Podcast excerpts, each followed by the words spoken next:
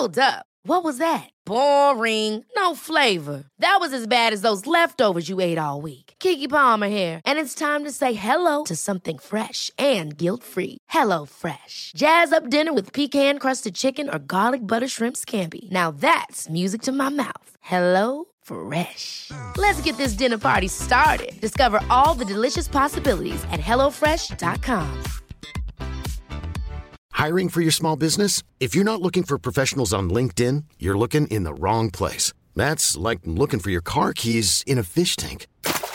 LinkedIn helps you hire professionals you can't find anywhere else, even those who aren't actively searching for a new job but might be open to the perfect role. In a given month, over 70% of LinkedIn users don't even visit other leading job sites. So start looking in the right place. With LinkedIn, you can hire professionals like a professional. Post your free job on linkedin.com slash achieve today.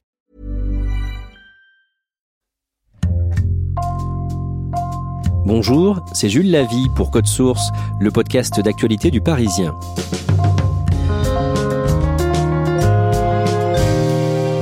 D'après un sondage Ipsos publié en novembre 2020, 10% des personnes interrogées disent avoir été victimes d'inceste. Jusqu'ici, on parlait très peu dans les médias de ce fléau de l'ombre, jusqu'à la sortie du livre de Camille Kouchner sur le sujet, La Familia Grande, et jusqu'à l'apparition du hashtag MeTooInceste à la mi-janvier.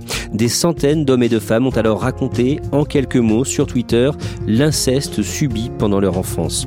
Parmi cette foule de messages, celui de Romain, un comédien, auteur et chanteur âgé de 44 ans, Claudia Prolongeau est allée à sa rencontre pour l'écouter.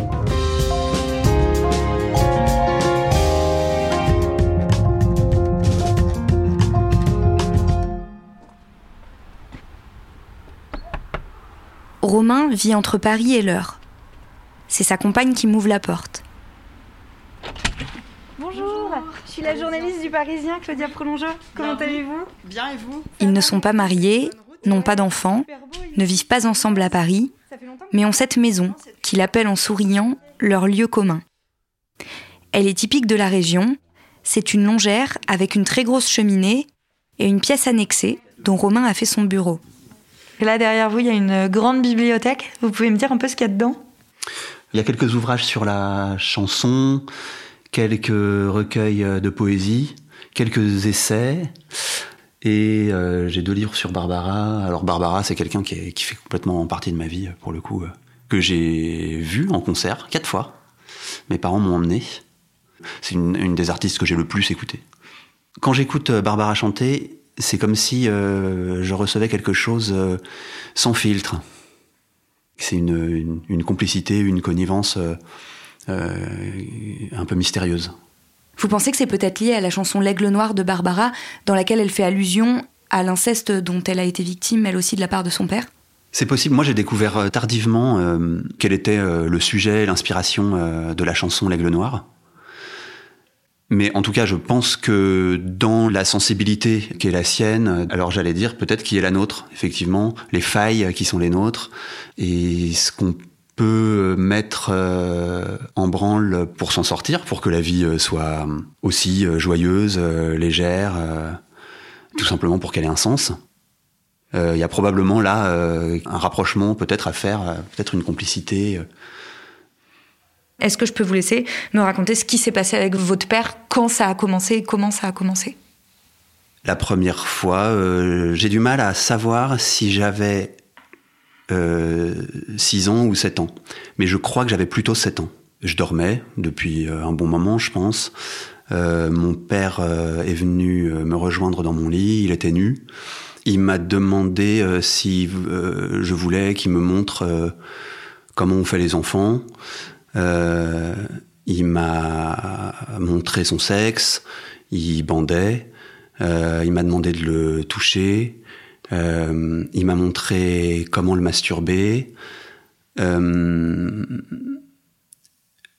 il m'a demandé euh, d'embrasser son sexe, il s'est masturbé lui-même, il a éjaculé. Il m'a dit qu'il fallait le dire à personne. Il m'a dit qu'il fallait pas le dire, surtout à maman. Et il est retourné se coucher. En fait, la maison n'était pas très grande, donc il était dans la même chambre que moi. Il dormait dans la même chambre que moi. Moi, j'étais sur un matelas par terre et lui, il était dans un lit. Et hum, dans mon souvenir, je me suis rendormi tout de suite. Et vous vous souvenez avoir perçu que c'était pas normal? Non, pas spécialement. Euh, puisque pour moi, la sexualité euh, n'était située à aucun endroit. Elle n'existait euh, tout simplement pas. Donc pourquoi pas là? Entre les 7 et les 14 ans de Romain, il va être violé régulièrement par son père. Pas forcément fréquemment. Pendant des mois parfois, il ne se passe rien. Mais ça finit toujours par revenir. Dans leur maison normande ou dans l'appartement parisien, où il grandit avec ses deux frères et sa sœur. Les enfants baignent dans les livres et la musique. Pour s'exprimer, ils sont encouragés à trouver les mots justes. La mère est réalisatrice chez France Culture, le père professeur de français au collège. Des viols, Romain ne dit rien, à personne. Il se souvient qu'un mercredi après-midi, son père lui propose d'aller faire une sieste avec lui. Romain dit non, son père n'insiste pas. Euh, je crois que c'est la seule fois où je lui ai dit non. Il n'y a jamais eu de contrainte euh, au sens euh, physique. Je me souviens parfois l'avoir rejoint de moi-même. C'est-à-dire que le problème, c'est aussi à un moment donné, puisque de 7 ans à 14 ans, on passe aussi par la phase euh, de l'éveil, du désir, etc. Et finalement, de fait, j'ai découvert le plaisir sexuel avec mon père, véritablement. Si on était toujours dans un rapport contraint, euh, euh, en pleine conscience d'être absolument opposé à ce qui est en train de se produire, on pourrait plus facilement euh, s'en détacher, c'est-à-dire je ne voulais pas, j'ai été forcé. Mais en ce qui me concerne, la difficulté, c'est euh, de remettre tout ça au bon endroit après, puisqu'il y a aussi ce rapport de désir et de plaisir qui va intervenir, et qui, lui, pour le coup, euh, n'est absolument pas au bon endroit.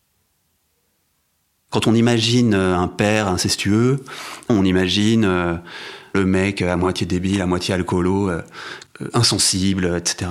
Et euh, mon père, euh, c'était pas ça du tout. C'était quelqu'un qui était très intéressant. C'était, hélas, un professeur de français en collège, très cultivé, qui lisait beaucoup, qui écrivait beaucoup. Il faisait extrêmement bien la cuisine. Moi, j'aimais beaucoup faire la cuisine avec lui. Il y a plein de choses qui me constituent, qui me rendent heureux qui me viennent directement de mon père. Je veux dire, le goût pour euh, la chanson, par exemple, la chanson française, c'est quelque chose qui est très central dans ma vie. Euh, j'en écris, j'en écoute. Euh, ça vient de lui. C'est lui qui m'a fait écouter des chansons euh, très tôt. il m'a fait découvrir Bobby Lapointe, il m'a fait découvrir Barbara, il m'a fait découvrir les frères Jacques. Ça. Donc, c'est ça qui est délicat, c'est que mon père a été un père incestueux, donc c'est un criminel, et j'en suis personnellement la victime, mais ça a aussi été un bon père. Pendant plusieurs années, Romain ne parle pas du tout des viols dont il est victime. Et puis à 10 ou 11 ans, il ne sait plus trop pourquoi, il décide de s'en ouvrir à une copine d'école. La petite fille lui révèle alors qu'elle est aussi victime de son père. Ce qui passe à ce moment pour une incroyable coïncidence ne l'est en fait pas du tout. Selon les spécialistes, dans chaque classe de CM2, deux à trois enfants sont victimes d'inceste. Partageant ce secret avec cette seule amie, Romain continue à grandir. Il vit toujours dans le même appartement avec ses parents et va souvent voir sa sœur qui s'est installée en couple dans son propre logement. Un jour, sans qu'il ne sache comment, elle lui fait comprendre qu'elle a tout appris et essaye de le confronter. Elle m'a demandé si s'était passé quelque chose avec papa, et je lui ai dit non, pas du tout, euh, rien. Et euh, je suis rentré euh, chez moi et je me suis dit bon, j'ai pas réussi à lui dire, mais je vais, je vais le lui écrire. Et je me suis mis à mon bureau et j'ai commencé à écrire à ma sœur une lettre pour lui dire ce qui s'était passé avec mon père. Je suis retourné chez elle pour la mettre sous son paillasson et je suis parti. À la suite de ça, ma sœur en a parlé à la CPE de mon collège. Et je me souviens, j'étais en cours de PS. Et le prof de PS, en, plein milieu du cours, il m'a dit euh, Romain, tu, retournes au vestiaire, tu t'habilles et tu vas euh, dans le bureau de la de l'assistante sociale. L'assistante sociale a pris mon témoignage et hum, je suis parti dormir chez ma sœur trois semaines. Et au terme de ces trois semaines, euh, ma mère et, mon frère aîné euh, ont débarqué et ma mère m'a dit euh, Papa est mort. Donc ce qui s'était passé, c'est que mon père partait donner ses cours, il était, il était prof dans un collège, il a pris le métro qu'il prend d'habitude pour aller au collège, simplement au lieu de descendre au hall pour prendre son RER, e il est allé à pied à la gare Saint-Lazare, il a commencé à écrire une lettre. Il est monté dans le train pour euh, aller dans sa maison en Normandie. Il a continué d'écrire cette lettre dans le train. Il a pris un bain de mer.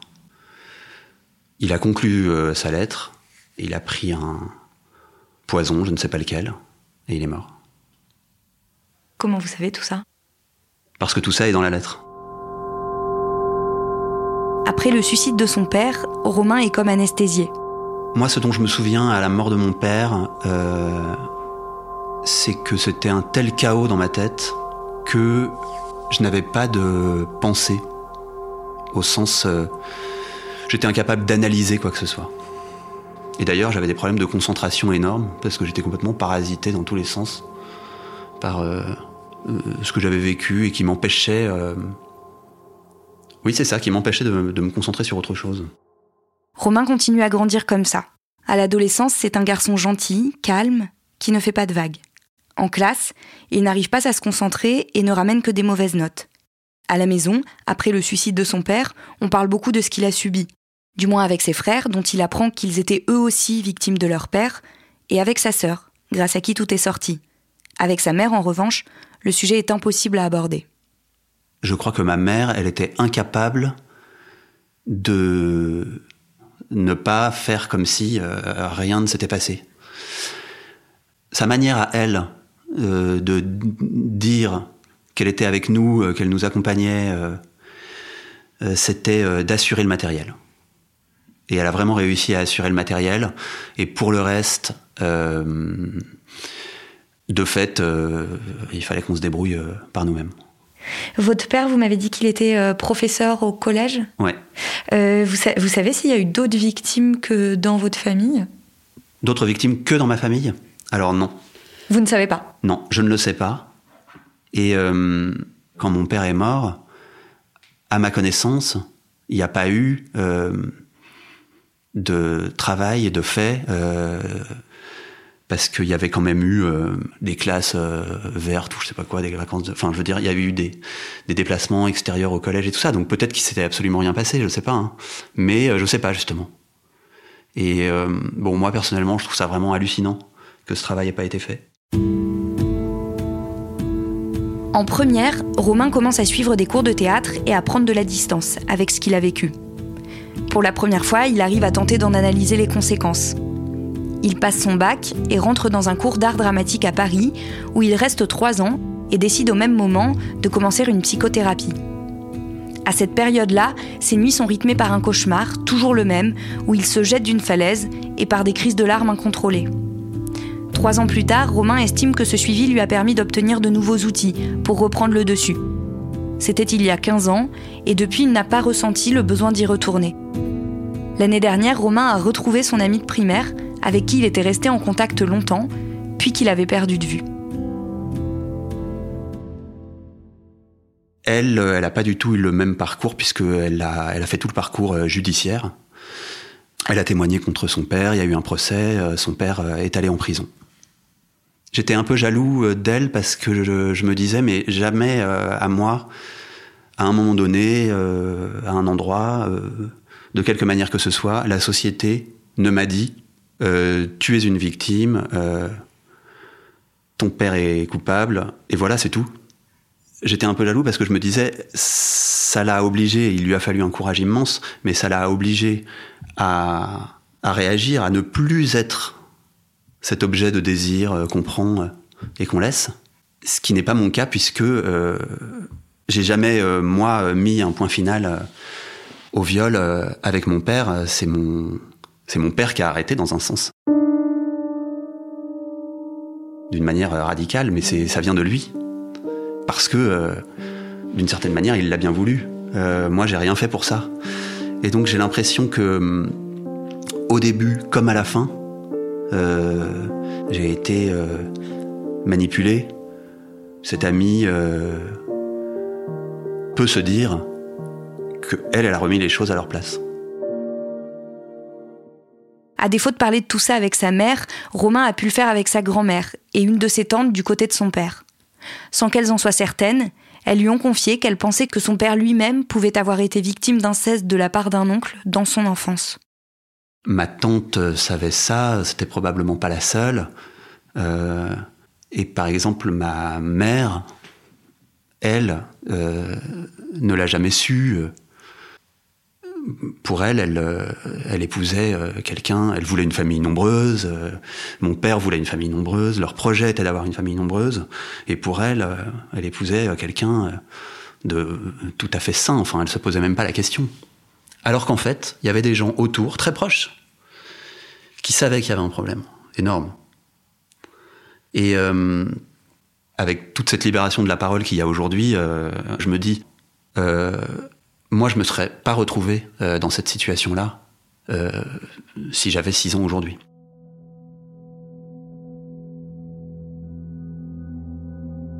Alors, mon tweet, c'est Mon père, de 7 à 14 ans. C'est tristement banal, nous sommes nombreux et pourtant, on se sent très seul. Être victime est une responsabilité et la résilience est notre meilleure réponse, mais elle a un coût exorbitant. Hashtag MeTooInceste. J'écoutais euh, France Inter et j'ai entendu dans le journal euh, qu'il y avait euh, un hashtag MeTooInceste qui, depuis la veille, déferlait sur Twitter.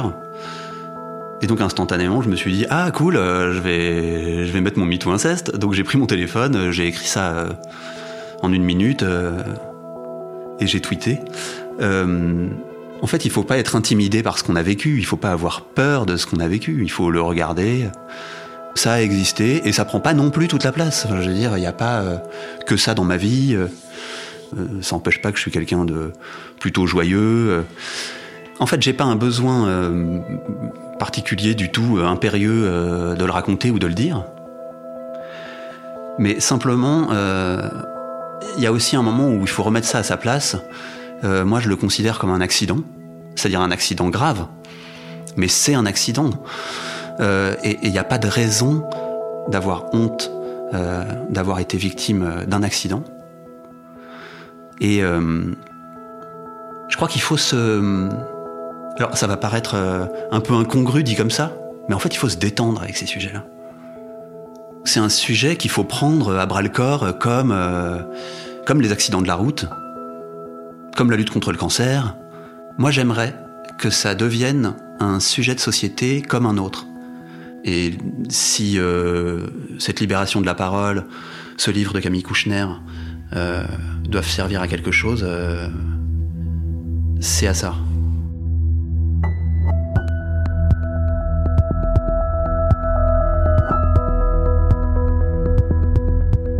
Claudia, c'est très fort ce que vient de dire Romain à la fin. Est-ce que tu sais si la lutte contre l'inceste ou la prévention de l'inceste a déjà été déclarée grande cause nationale, par exemple? Euh, non, elle ne l'a jamais été. En 2018, il y a eu une pétition pour faire de la protection de l'enfance une grande cause nationale. Ça n'a pas été le cas. Euh, la seule fois où la protection de l'enfance a été grande cause nationale, c'était en 97 euh, via l'association Le Secours Populaire, et c'est tout. Le témoignage de Romain est bouleversant. Est-ce que tu as eu le sentiment que ça a été dur pour lui de parler? Non, j'étais assez surprise même. J'ai eu le sentiment qu'il employait des mots qu'il avait très bien choisis et que c'était pas la première fois qu'il le faisait. Ce qui a été difficile en revanche pour lui, c'était de parler de sa relation avec euh, sa mère. Il t'a d'ailleurs envoyé un message hein, pour apporter des, des précisions là-dessus. Oui, je pense que c'est important de le mentionner parce qu'il m'a dit euh, dans ce message que, c'était une chose à laquelle il avait réfléchi mille fois et qu'en fait il avait complètement oublié de me le dire.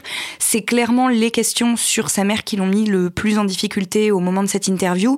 Et il m'a écrit euh, dans un mail, Ma mère m'a toujours invité au silence et c'est toujours le cas aujourd'hui. En 30 ans, elle ne m'a jamais demandé ce qui s'était passé. Je sais maintenant que cette injonction au silence a eu sur moi un effet aussi dévastateur que les viols, pas moins. Outre le moyen de prévenir et d'éviter le plus de drames possible à l'avenir, le hashtag MeTooInceste doit, selon moi, servir à cela pour celles et ceux à qui c'est arrivé, que cela soit audible, recevable, réhabilité à sa place d'accident de la vie. C'est à cette condition que nous pourrons tous, victimes et proches de victimes, enfin parler d'autre chose. Un dernier mot, Claudia, pour euh, aller plus loin. En podcast, tu nous conseilles une série de podcasts à propos de l'inceste produit par Louis Média.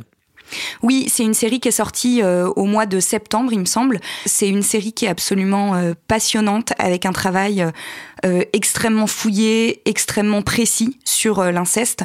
moi, je l'ai écouté au moment où c'est sorti. Je ne savais pas évidemment que ça serait un sujet dont on parlerait autant dans les médias en ce début d'année. ça s'appelle Ou peut-être une nuit, en référence à la chanson de Barbara, L'Aigle Noir, et, et c'est absolument bouleversant.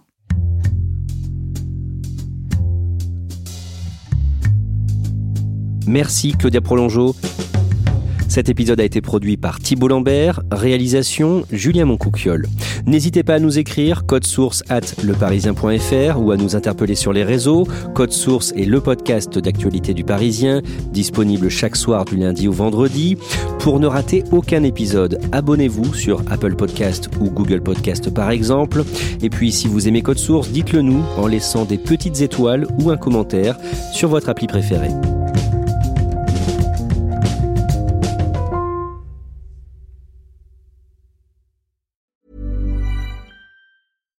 Catch yourself eating the same flavorless dinner three days in a row? Dreaming of something better? Well, HelloFresh is your guilt-free dream come true, baby. It's me, Kiki Palmer. Let's wake up those taste buds with hot, juicy pecan-crusted chicken or garlic butter shrimp scampi. Mm. Hello Fresh. Stop dreaming of all the delicious possibilities and dig in at HelloFresh.com. Let's get this dinner party started. It's the Kia Summer Sticker Sales Event, so give your friends something to look at, like a B&B with an ocean view, an endless field of wildflowers, or a sunset that needs no filter. Make this a summer to share and save with a capable Kia SUV or powerful sedan. See your local Kia dealer or visit kia.com to learn more.